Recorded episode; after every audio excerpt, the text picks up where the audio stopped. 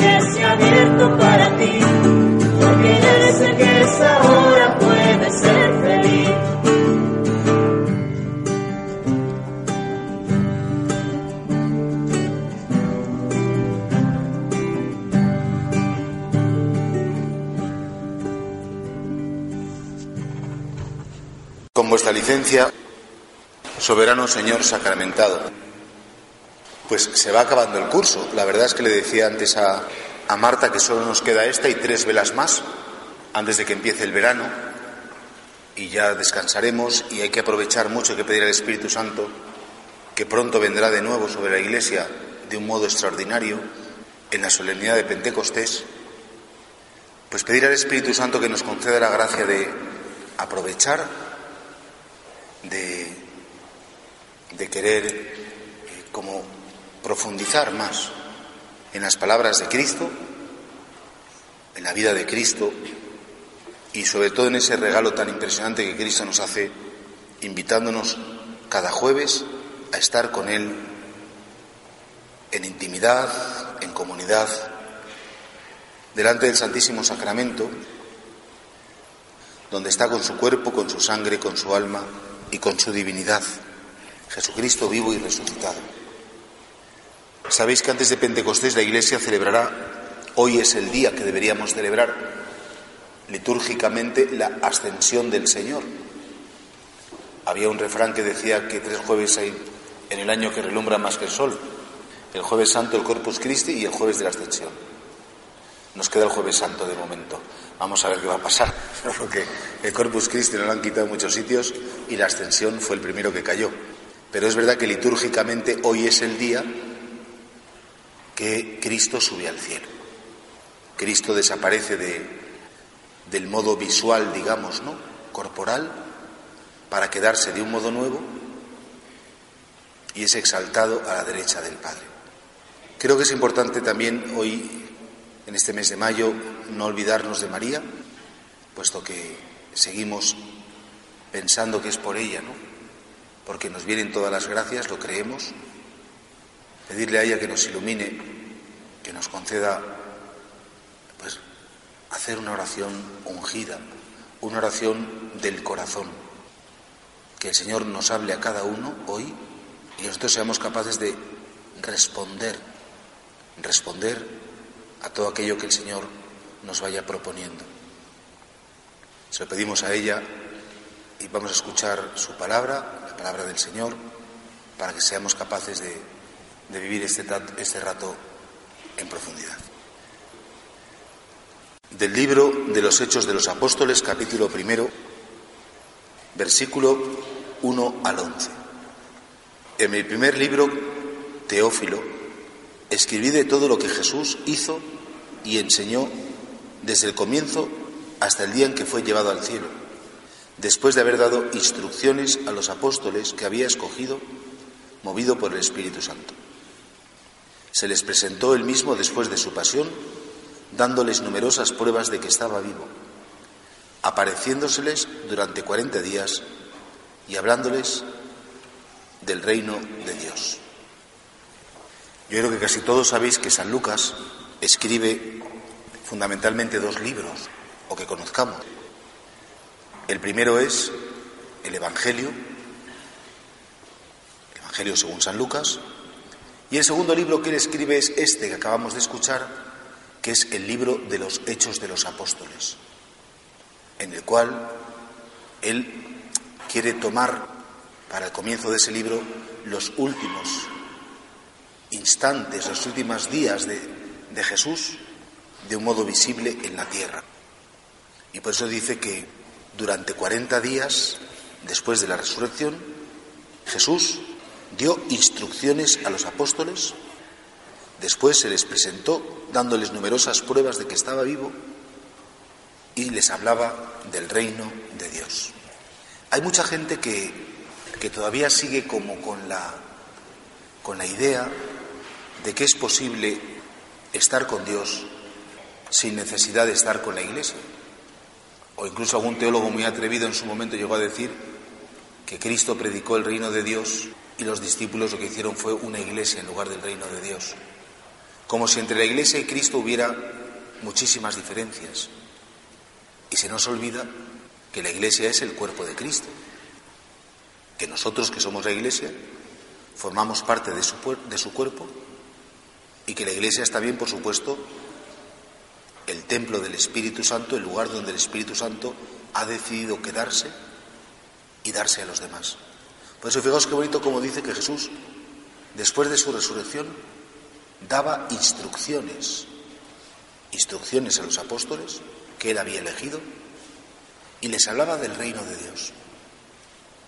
Les daba instrucciones, que no las recoge San Lucas además, como diciendo, tenemos que fiarnos de los apóstoles, tenemos que fiarnos de aquellos a quienes Jesús confió la misión de instaurar, de extender el reino de Dios en el mundo. Y al decir en el mundo hay que decir en el corazón de cada uno de nosotros. Todos los creyentes y especialmente los católicos tenemos que tener un amor muy grande a la Iglesia.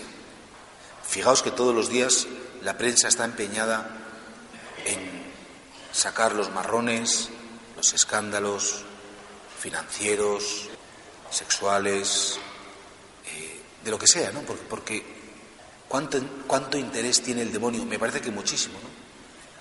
¿Cuánto interés tiene en que nos apartemos de la iglesia? Que sospechemos de la iglesia. Que digamos esa famosa frase de que yo creo en Dios pero no creo en los curas. Que yo la suscribo, por cierto. ¿eh? Yo tampoco creo en los curas. Yo creo en el sacramento del orden, que es muy diferente.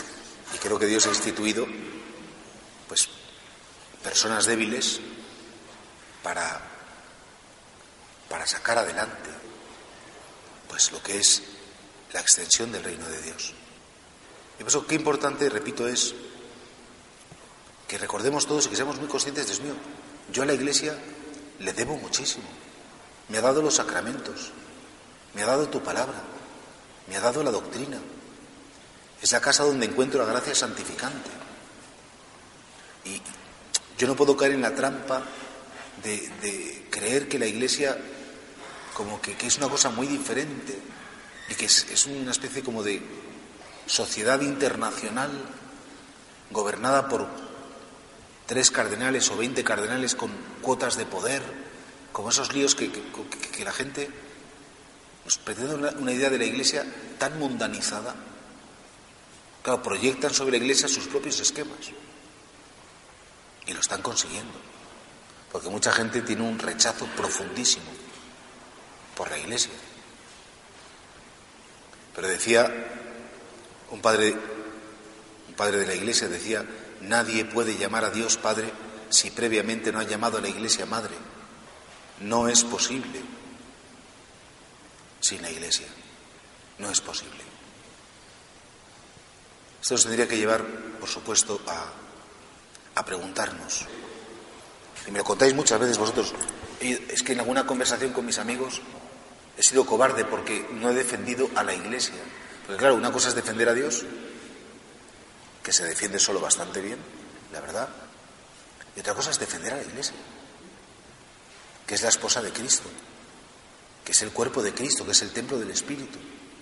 Y verdad que muchas veces como que nos da corte, que soy católico, que soy practicante, que vengo a la iglesia, que apoyo a la iglesia, porque a mí la iglesia me ha hecho mucho bien. Y comprendo que la componemos personas que nos equivocamos, que pecamos mucho, que lo hacemos muchas veces mal, pero claro, mi fe no depende de la virtud de los hombres. Piénsalo. Si alguna vez no te ha pasado, pues efectivamente que los sacerdotes te hemos podido fallar, te hemos decepcionado. Pues seguro que sí. Si en el colegio al que fuiste, que era un colegio cristiano, dejaban algunas cosas mucho que desear. Es posible que sí. Pero todo eso de fondo son excusas. Son excusas como para no entrar en verdaderamente lo que importa, ¿no? Que Jesús confía a los apóstoles, les confía, les instruye, les dice lo que tienen que hacer. Y sobre todo esa promesa tan bella de, de Cristo, ¿no? El poder del infierno no la derrotará nunca la derrotará. Decía Benedicto XVI en una homilía preciosa, parece que la causa de la Iglesia siempre está en retroceso. Parece siempre que cada vez nos van a destruir, que vamos a ser menos, que, los poderosos de este mundo van a poder con nosotros. Hoy, de hecho, celebramos la memoria, también en la misa ha podido celebrar la memoria de San Gregorio VII, un papa que fue pisoteado, humillado, despreciado por el emperador de entonces, alemán, un poquito alemán, bastante alemán, y, bueno, y aún así, pues, pues, porque vivió en conciencia, actuó en conciencia, pues hizo un servicio a la humanidad y a Europa entonces impresionante. Estás a gusto en tu iglesia, cuidas de tu iglesia, amas a tu iglesia, sirves a tu iglesia, le dedicas parte de tu tiempo, de tu cariño, de tu atención, porque amar a la iglesia es amar a Cristo, porque lo que más Cristo ama en la tierra es a la iglesia. María es la primera en la iglesia. Los santos forman parte de la iglesia. Vamos a pedirle al Señor que nos conceda ese amor, esa, esa sensibilidad. Ahora que está tan de modo, moda golpearla, insultarla, burlarse. Este día me mandaron un WhatsApp del Papa Francisco Mentira, no os lo creáis nunca cuando os manden un WhatsApp del Papa Francisco, porque son todos falsos. Meten la tijera y le ponen en boca del Papa Francisco unas cosas, con perdón, tan tontas. El Papa Francisco ha dicho, y te metían un WhatsApp que era un chorizo, de estos que, que, que ahora cuando lo lees, ¿cómo, ¿cómo se sirven hasta para confundir? ¿no? no os fiéis nunca de esos WhatsApps que dicen que el Papa Francisco ha dicho. Porque meten la tijera, cortan y no es verdad. Yo como pastor vuestro tengo la obligación de decíroslo. Es que se sirven hasta de la bondad de este hombre para malmeter y para hacerte dudar. Yo creo que Cristo espera de nosotros que seamos miembros vivos, activos, valientes de su iglesia.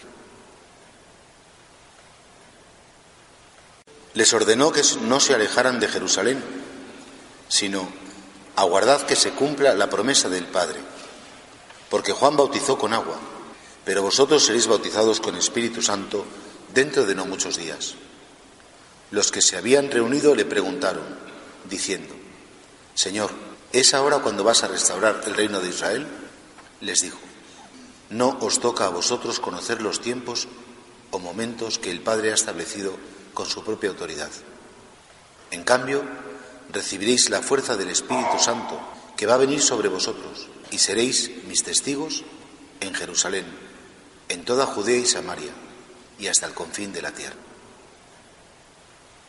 El Señor les dice que no se alejen de Jerusalén, porque dentro de no muchos días recibiréis el Espíritu Santo. Juan nos bautizaba con agua, yo os bautizaré con Espíritu Santo. Porque en definitiva la Iglesia, ¿para qué sirve? La Iglesia sirve para que todos nos llenemos del Espíritu Santo. Ese es el único sentido, el único objetivo. Es su razón de ser. Es para que todos sepamos dónde encontrar, cómo encontrarnos con el Espíritu Santo, que en definitiva es pues el amor de Dios. La Iglesia sirve para que tú aquí escuches muchas veces que tu vida es preciosa para Dios, que el Espíritu Santo te formó, el Espíritu Santo tomó posesión de ti en tu bautismo y que desde entonces nunca te ha dejado. Y que si tú eres capaz de descubrir la presencia del Espíritu Santo dentro de ti, pues Él actuará, Él intervendrá, Él puede transformar tu mente, tus juicios, tus sentimientos, tus deseos, que puede realmente hacer dentro de ti algo que ninguna terapia humana puede conseguir. Y pues dice, aguardad que dentro de muchos días recibiréis el Espíritu Santo y seréis mis testigos. Claro, qué, qué, importante. Hoy, de hecho, en muchos sitios me consta que se empieza una costumbre antigua, bonita, que se llamaba el decenario y se llama el decenario al Espíritu Santo. Durante diez días seguidos, de hoy hasta el día de Pentecostés, pues mucha gente pues recita himnos en su oración personal, trata directamente con él, con el Espíritu Santo, con el amor de Dios, y pretende como que todo lo que haga, que todo lo que diga, que todo lo que piense esté empapado por ese espíritu. Porque en definitiva, se lo decía a una persona esta tarde, me la habéis escuchado muchas veces, si lo que importa no es el tiempo que se vive, sino lo que se vive en el tiempo.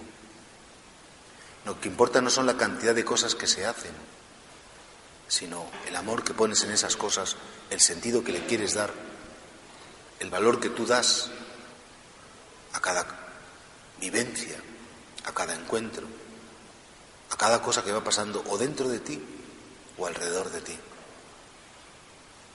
Por eso creo que todos tenemos mucha necesidad de, de recibir. Sabéis que la fiesta de Pentecostés no es simplemente recordar que el Espíritu Santo vino sobre la iglesia y la puso en marcha, sino que no es recordar, es hacer posible que eso vuelva a suceder. Y fijaos que los apóstoles, los pobrecitos, aunque habían visto a Jesucristo resucitado, no se enteraban ni de la mitad. De hecho, fijaos lo que he leído. En un momento concreto le preguntan, ¿ahora es cuando vas a restaurar el reino de Israel? Ya por fin vas a ser un caudillo, los vas a echar a los babosos de los romanos, nos vas a poner a nosotros de, de, primer ministro. Es decir, todavía aún así entendían que Cristo iba a instaurar un sistema político, una superpotencia mundial que dominara a todos los gentiles. Todavía pensaban como que el Señor venía a organizarnos la vida.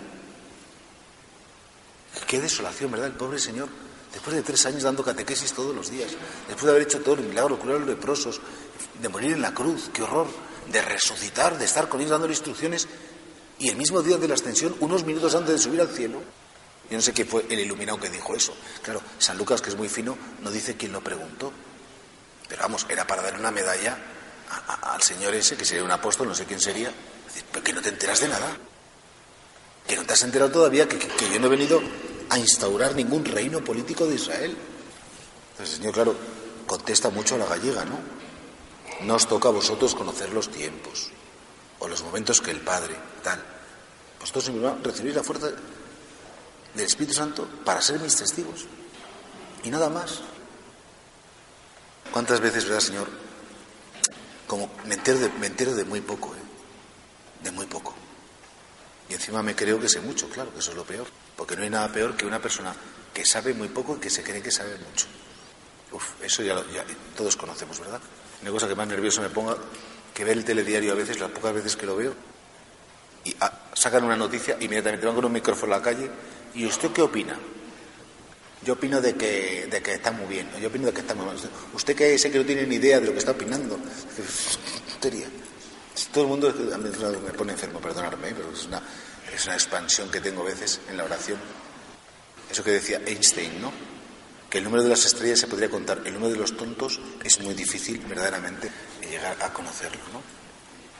Y no sé, es que en televisión la cuota de tontos siempre está ahí como más presente, ¿no? Nosotros no sabemos nada, sabemos muy poco. Y si encima de lo poco que sabemos vamos de guays, vamos de listos, vamos dando, vamos dando lecciones de moralidad, de, de, de bien hacer, pues, sé muy poco. Y sin embargo, para eso precisamente decía Jesús, yo os enviaré mi Espíritu Santo y Él os guiará hasta la verdad plena. El Espíritu Santo te dará un conocimiento, el gran conocimiento que es, ¿qué significa ser un hombre, un ser humano? ¿Qué significa ser amado? ¿Qué significa que Dios se haya fijado en ti? Eso solo, solo te lo puede revelar el Espíritu Santo. Y si conoces eso, conoces lo más importante. No te hace falta conocer más. Os lo he dicho muchas veces, no me cansaré, que yo he conocido gente tan ignorante, prácticamente analfabeta, con una sabiduría tan profunda, con un concepto de la vida tan, tan limpio, tan grande. Y hay gente que no había estudiado nunca en una escuela. Prácticamente no sabían ni firmar. claro, pero tenían, conocían lo más importante. ¿Para qué querían vivir? ¿Qué significaba entregarse a los demás? ¿Qué significaba que Dios les quería? Y con eso, Señor, si llegara a comprender eso, me basta, me sobra. Por eso el Señor nos dice a todos, desead el Espíritu Santo, recibid el Espíritu Santo, buscad ese encuentro con el amor de Dios. ¿Cuál es el secreto de la Iglesia Católica? Pues que la Iglesia Católica entrega el Espíritu Santo a manos llenas, a quien lo pide. Pídelo hoy, pídelo esta noche. Empieza ya a pedirlo. Le preguntaron a un santo ruso qué sentido tenía la vida, decía, la vida tiene como único sentido llenarnos del Espíritu Santo, conocerle y dejar que Él protagonice nuestra vida. Y este estas son las armas, este es el poder de la Iglesia, esto es lo que los cristianos, nuestro único recurso es invocarle al Espíritu Santo y que Él nos revele y nos haga testigos de Cristo en el mundo. No queremos cuotas de poder, no queremos protagonismos, no queremos mandar en ningún sitio, tenemos que servir y nuestro servicio es dar a conocer al mundo el amor de Dios y entregar al mundo el amor de Dios. Porque Dios ha querido darse a conocer y entregarse por nosotros. Dicho esto, a la vista de ellos fue elevado al cielo, hasta que una nube se lo quitó de la vista. Cuando miraban fijos al cielo, mientras él se iba marchando, se les presentaron dos hombres vestidos de blanco, que les dijeron, Galileos, ¿qué hacéis ahí plantados mirando al cielo? El mismo Jesús, que ha sido tomado de entre vosotros y llevado al cielo, volverá como lo habéis visto marcharse al cielo. Pues fijaos cómo dice San Lucas que sucede la ascensión. A la vista de ellos, delante de ellos, fue elevado al cielo hasta que una nube se lo quitó de la vista. Es decir, que Jesús no quiere que le veamos más con los ojos del cuerpo, con, con, con la mirada corporal. Eso no quiere decir que, que le sigamos buscando y con los ojos del alma pues busquemos a Cristo y le, y le podamos encontrar. De hecho, había hay un canto que todavía creo que se sigue cantando en las iglesias, aquí lo hacemos a veces, que en tiempos de Santa Teresa de Jesús dicen que a ella, vamos, está escrito que ella cuando lo escuchó por primera vez le dio un arrobamiento a esos patatuses que le daban a Santa Teresa, ¿no? Que se ponía ahí, pues eso, a, a, evitar y a todas esas cosas, ¿no? Y la letra era, ve ante mis ojos, dulce Jesús bueno, ve ante mis ojos, muérame yo luego. Como diciendo, lo más grande, lo más bello, lo más importante que me puede pasar es que yo te vea. Porque mirad, la fe es como un velo.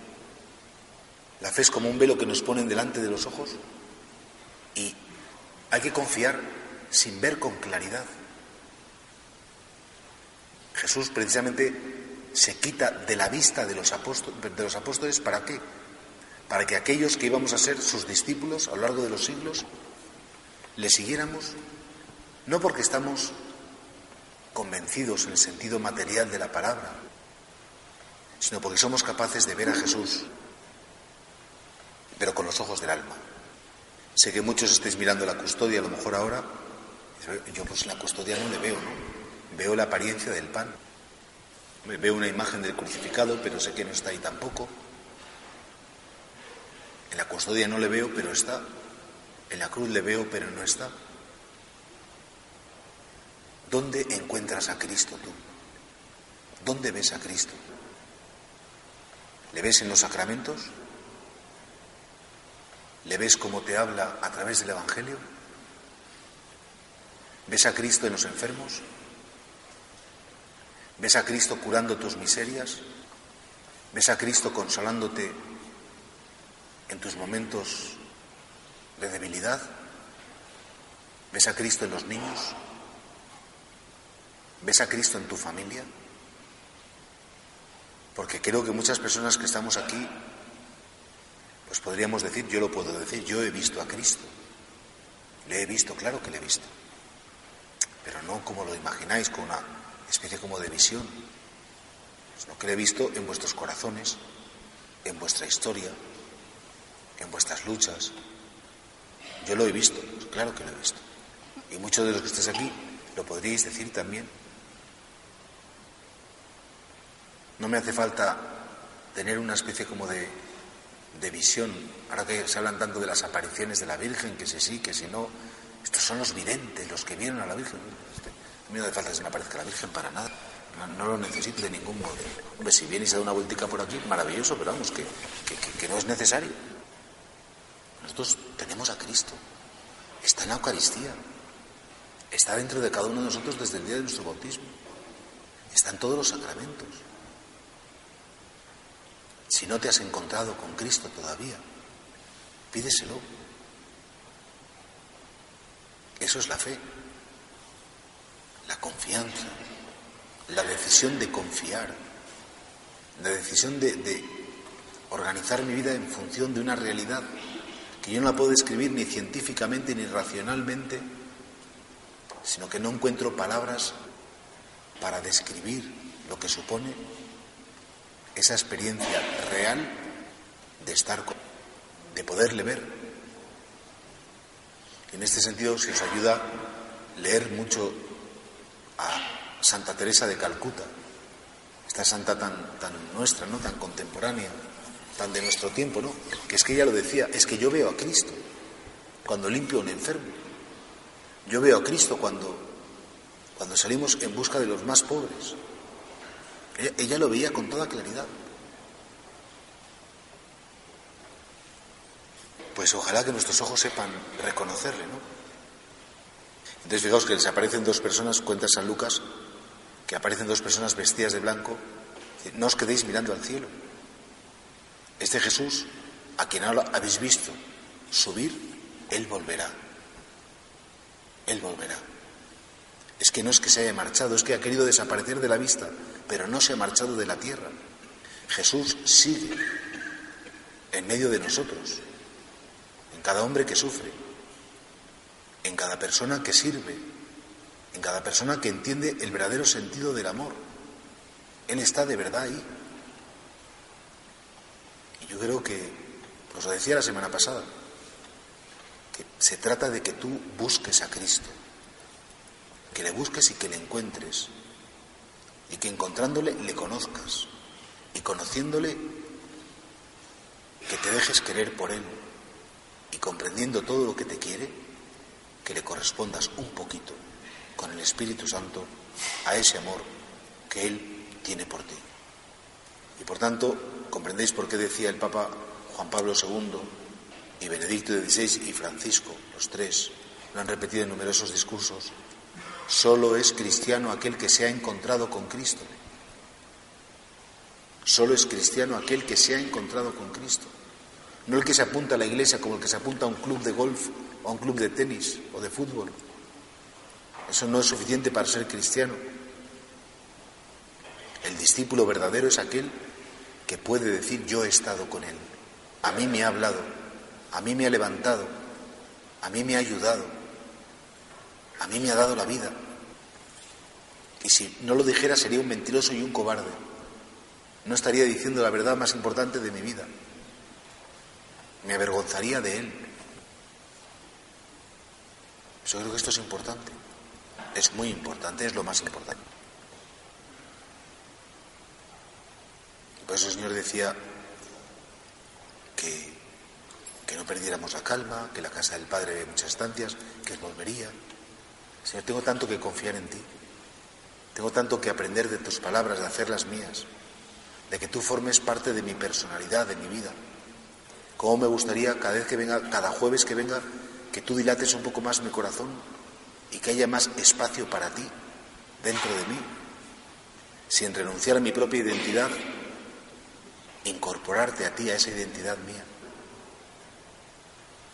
Y por eso comprendéis por qué os decía al principio de la meditación que no nos avergoncemos de la Iglesia, porque avergonzarnos de la Iglesia es avergonzarnos de Cristo. Que defendamos a la Iglesia porque es defender a Cristo. Que seamos Iglesia, que construyamos la Iglesia porque es construir, ayudar a que Cristo sea construido en la tierra. Y Jesús se despide de ellos diciendo, vosotros seréis mis testigos. ¿Y quién es un testigo? El que va a un juicio ante un juez, declara y dice, esto es verdad porque yo lo he vivido, porque yo lo he visto, es cierto. Ese es el testigo. Un testigo válido es aquel que puede afirmar con claridad que él ha sido protagonista, que él ha visualizado, que él ha participado de algo y lo puede decir sin temor a equivocarse. Testigos de Cristo testigos de la salvación. Y esto es lo que configura un cristiano. Esta semana se han confirmado, me parece que 50 chavales, y la semana pasada 56. Es decir, en 15 días se han confirmado 106 chavales aquí en la parroquia. Han recibido don del Espíritu Santo para ser testigos de Cristo. Testigos. Valientes. Sin avergonzarse. Pues no sé, ojalá que cada uno a nuestro nivel, con nuestras posibilidades, con prudencia pero sin miedo, que seamos cada vez más claros, que no consigan arrinconarnos a los cristianos, que nos quieren arrinconar a las sacristías, no quieren que estemos en la calle, no quieren que estemos en las escuelas, no quieren que estemos en los hospitales ni en las cárceles, quitan los crucifijos como si les molestaran. Complicado es esto, ¿verdad? Qué complicado. Y todo bajo el título de Cristo sí, la Iglesia no. Cristo sí, la Iglesia no. Pues es tarea nuestra. Como explicar con cariño y con claridad cómo sin la Iglesia Cristo no quiere estar. Sin su esposa, donde no está su esposa, Él no quiere estar. No quiere. Quien desprecia la Iglesia desprecia a Cristo. Quien abandona la Iglesia abandona a Cristo. Quien ataca a la Iglesia ataca a Cristo. Pues vamos a pedirle al Señor ese valor, esa fuerza del Espíritu, para ser coherentes, para ser valientes, para decir las cosas con cariño, con claridad y sobre todo para ser instrumentos, para que toda la humanidad se encuentre con el amor de Dios. Para eso Cristo confía a los apóstoles, les da instrucciones, les dice, seréis mis testigos hasta los confines del mundo. Cuento con vosotros, cuento con vosotros para llevar mi salvación. Termina la oración y Cristo termina preguntándote, ¿puedo contar contigo? ¿Puedo contar contigo?